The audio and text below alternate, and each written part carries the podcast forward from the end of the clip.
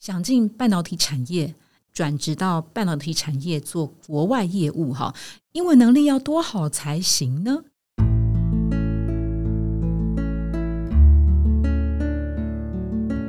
植牙诊所帮你一生都精彩，从新鲜到退休。Hello，大家好，我是主持人 Pola。今天我们很荣幸邀请到英文口译专家 Howard 来担任今天的来宾。Hello，Hi Pola，大家好。Howard 啊，又有一个这个称号叫做“会走路的翻译机”。那他同时也是呃全球串联早安新闻 Podcast 的主持人之一。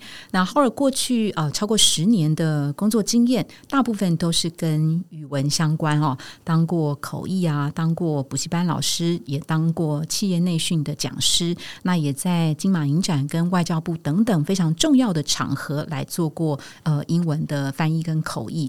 我们现在也来帮粉丝敲碗哦。有一位求职朋友呢，他在一零四植牙诊所的网站上问到了这样的问题：想进半导体产业，英文能力要多好才行呢？好，这个呃发问问题的人呢，他是呃一位业务销售，他是在电脑跟消费性电子制造业。哈，他大概年纪三十一到三十五岁左右，管理学院的硕士毕业。其实目前在科技业担任业务，大概是。五年的资历哈啊，最近因为这个呃生活的规划有一些改变，成家了，想要多存一点奶粉钱，所以想要思考转职，找一份收入更高的工作。也确实，其实半导体产业的平均水准，在一零四人力银行的资料库当中，呃，不是排名第一，就是排名在第二哈。最近几年的这个薪资水平也具有想象的空间。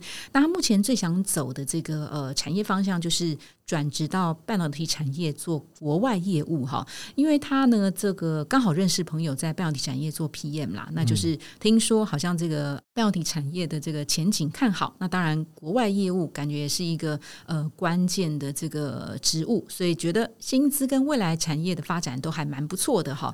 那他的碰到的一个问题就是。他现在的这个英文程度啊，大概都有一些退步了。那他也问到说，呃，应该要去考一些英文考试，还是说面试的时候会被用呃英文呃进行面试吗？好，这点想听听看 Howard 的回答是什么？我可以来讨论哦，这个是非常普遍的一个状态。那我非常鼓励这位朋友，绝对要放胆一试。真的，这是很值得的，因为你去努力学英文，其实不会让你现在丢失目前的职能，只有往上加的，这是往上加分，不太会倒退。那就算你没有学成功，你还是英文有进步嘛，那不是一件坏事，你旅游都方便。所以啊，呃，我要处理的其实是很多学生的 English anxiety，嗯哼，英文焦虑是是，还有 English confidence，英文信心。因为我有一个线上课程，不是要卖课啦，可是我讲的实在。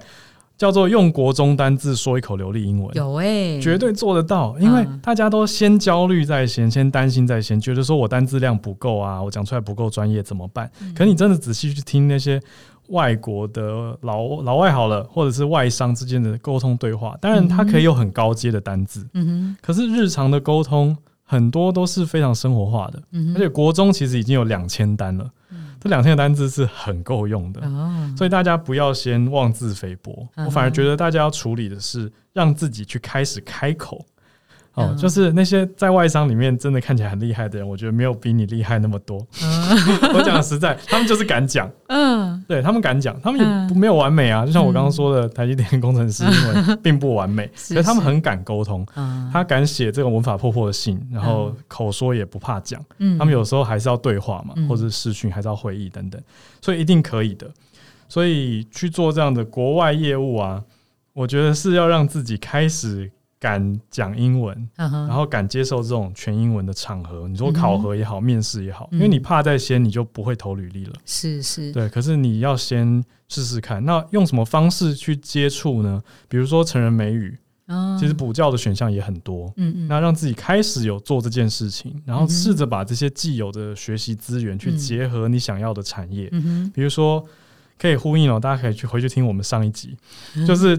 敲碗不是敲碗，问问题不用钱。是是，所以假设你已经去家里附近找了一个成人英语绘画班了，嗯哼，你干嘛不在下课的时候多留下来，告诉这个老外老师说，我其实来这边上课是我想要目标干嘛干嘛，嗯，你有没有什么建议？嗯哼，他说不定就会就他的认知给你一些建议，说不定他转介他一个前学生，嗯哼，或者是那个学生可能就是这个职位的人，嗯哼，可以直接给你一些职涯的就职建议，嗯哼，或者告诉你哦，面试的时候你会遇到什么，你要注意什么，甚至帮你内推，嗯哼，很有可能人脉就是这样连起来了。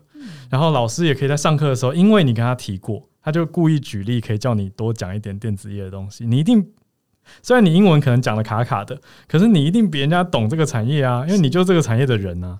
你想一下，你隔壁是一个律师啊，旁边是一个会计师，好了嗯，他们真的都不懂你的产业，嗯哼，对，可是你懂，所以你就算乱讲，他们也不知道。我讲真的啦，就是大家要对自己有点信心。你做了这么多年的事情，台湾人太谦虚了，嗯然后我们又对别人跟自己的英文能力很严格，嗯，就一直觉得怎么办？我英文好烂，然后都讨厌自己的口音。嗯，其实不用这样子想，你看那种什么西班牙文腔很重的英文，嗯德文腔很重的英文，意大利腔很重的英文，日式英文，嗯他们都比我们有信心。嗯对啊，那我们干嘛不强化我们的优势？嗯。不要一直去想说哦，我的什么 accent 太重了，嗯。而是人家到底听不听得懂我在讲什么？嗯哼。他如果听得懂，那才是重点吧？嗯哼嗯哼，或者是说经经常呃碰到这种英文焦虑啊，会反过来问自己说，好像你不会去嘲笑一个呃讲中文很烂的美国人嘛，对啊，对啊，不会嘛，完对？很好的例子。嗯。所以其实这件事情啊，就是嗯，学英文这件事情是毫无下档的风险啦，嗯，对不对？可以这样说可。以这样说吗？哈，然后你其实就是努力的去呃丢这个职缺，然后去 interview 看看。然后我我也想补充一下，就是说、嗯 e v e n 是比如说董事长级啊，或者是一些高阶主管啊，他们其实也都在学英文，只是你不知道而已。对，很多长官默默在学。对，下了班之后，哎，怎么有一个外国人今天突然进了办公室？然后原来才知道，哦，原来那个是某某总经理他的英文家教。对啊，对他也是很认真的，在呃每天下班的半个小时、一个小时去练习口说英文，甚至有时候你在咖啡店、在素食店旁边两个人，嗯他就是在那边对话英文，用一些很烂的英文，人家也是用这种方式开口说英文嘛。嗯那或者是有一些呃同事们，他会用线上。学习英文的方式，嗯他可能没有办法付得起，呃，就是呃口音很棒的美国的或者是英国的外籍老师，他用比较便宜的钱，嗯他专门去找一个印度籍的，很厉害吧？嗯印度籍的说英文的人哈，嗯因为他觉得他如果连印度籍的英文他都听得懂，他都就没有问题了哈。嗯所以这位朋友啊，就是浩尔的建议就是，你就去。多说啊，去 interview 没有关系，但是可能要注意的就是，当你找到了这个半导体产业的国外业务，嗯真正会要碰到呃商务上面、工作上面的这个英文能力，那就要多注意哦。在生活上面，国中的两千字的英文绝对绰绰有余，但是商务上面的半导体产业的相关的商务英文，这个到时候真的要马上 pick up 起来，对不对？对啊。可是这个东西就很有趣，因为你实际就职之后，嗯，你就可以在职位上很多的学习，是，是是你会一直接触，所以你的每天日常就是听这些东西跟看这些东西，所以其实应该会进步的很快。突飞猛进，对，所以嗯在也不用太担心说啊那些我都不会，因为其实大家都是到职以后才开始学的。嗯哼，对，就是所谓的这个叫 on the job training 嘛。嗯哼，对，就是在职训练、在职学习。那我可以延续 Pola 刚讲的那个例子，我们什么时候会嘲笑中文不好的美国人呢？就是如果他今天要跟我一起共事的时候，嗯，然后我真的听不懂他的中文，嗯我们就会跟他说：“你还是讲英文吧。嗯，”所以我觉得这个也倒回来套到我们的身上，就是我们不用追求完美的英文口音，嗯可是我们要让人家听得懂，哦，而不是说让人家听得很痛苦。嗯哼，然后你的同事跟对口真的听不懂你在讲什么英文的时候，这个就是自我要再去调整的时候。是是是，可是除了这个情况以外，我觉得大家不用太妄自菲薄，因为大部分人的我觉得英文发音其实是还 OK 的，是就只是一些台湾人常见的可能母音发错。哦，长短母音就是会混淆什么的，嗯那我觉得还好。嗯对，那我在自己的教学上，我也不会去鸡蛋里挑这些骨头，哦我都很针对我如果是一个假老外，嗯我真的听不懂什么，我会点出来。OK，就是比较务实的角度。嗯哼，所以是以能够听得懂、能够沟通，呃，对双方能够沟通，不要有认知上的错误为一个基础的前提，对不对？我觉得这个才是商务上最实际的需求。好哦，我们今天非常谢谢 Howard 来帮大家化解英文口说的焦虑，也谢谢 Howard，谢谢。谢谢。如果您喜欢今天的内容，请给我们五颗星，并且留下好评。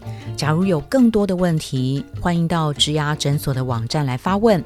特别想听什么主题，请点击节目资讯栏的连结投稿给我们。也邀请您订阅追踪，掌握最新的内容。我们下次见喽！